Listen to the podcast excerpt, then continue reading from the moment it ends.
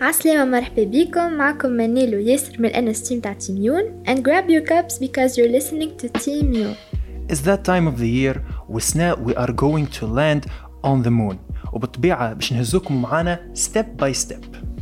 اليوم اخترنا 3 stops من الرحلة متاعنا وباش نعطيكم لمحة عليهم.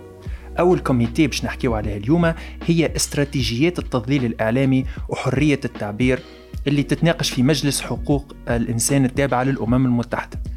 انتشار الأخبار الكاذبة والمعلومات المضلة في برشا وسائل الإعلام وعدم التحقق من الحقائق في منصات التواصل الاجتماعي is perhaps the biggest problem اللي تواجه المجتمع المدني اليوم. بعض الحكومات يستخدموا الرقابة كوسيلة لمواجهة صعود الظاهرة هذه.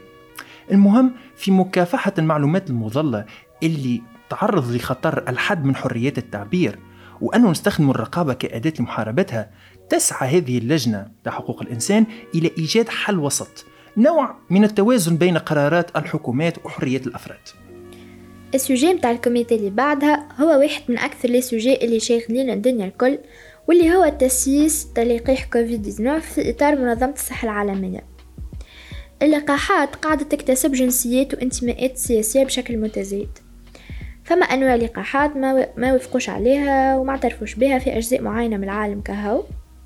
ووحيد آخرين يتم التشهير بهم في وسائل الإعلام بسبب أثرهم الجانبية المفترضة اللقاحات هذم قاعدين يعكسوا العلاقات الدبلوماسية بين الدول في عوض ما يعاونوا في تقليل مخاطر الفيروس ولا يتم استخدامها كأدوات ضغط سياسي.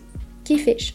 تحصل الحكومات الغنية على أعداد كبيرة من اللقاحات وتمشي توزعها على البلدان الأخرى كما مؤسسات الخيرية وبالتالي ديما عندهم اليد العليا كل هذا يؤثر على وصول بعض البلدان للتلقيح اللي يخلي معدل الشفاء مش متناسب مع الوباء وبالتالي زيادة التبعية.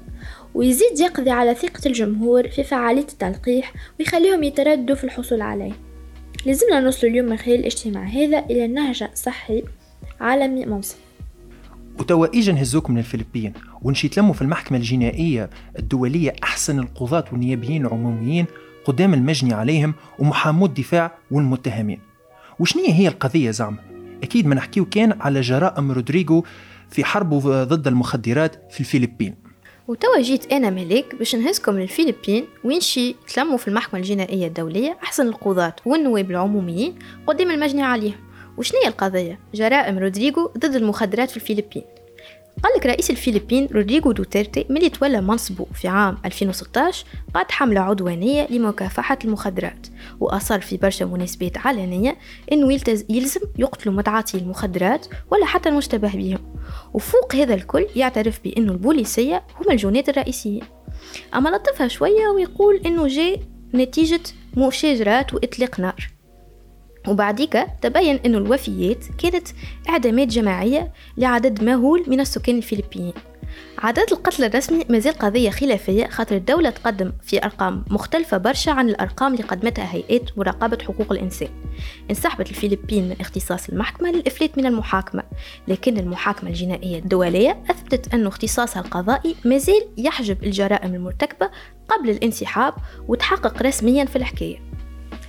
توا وصلنا للاند متاع الرحلة الرابعة. إن شاء الله تكونوا سمعتونا للاخر لكم شنو؟ ما زلتوا تستناو باش تابليكيو معانا as a delegate, journalist وإلا staff member في simulation.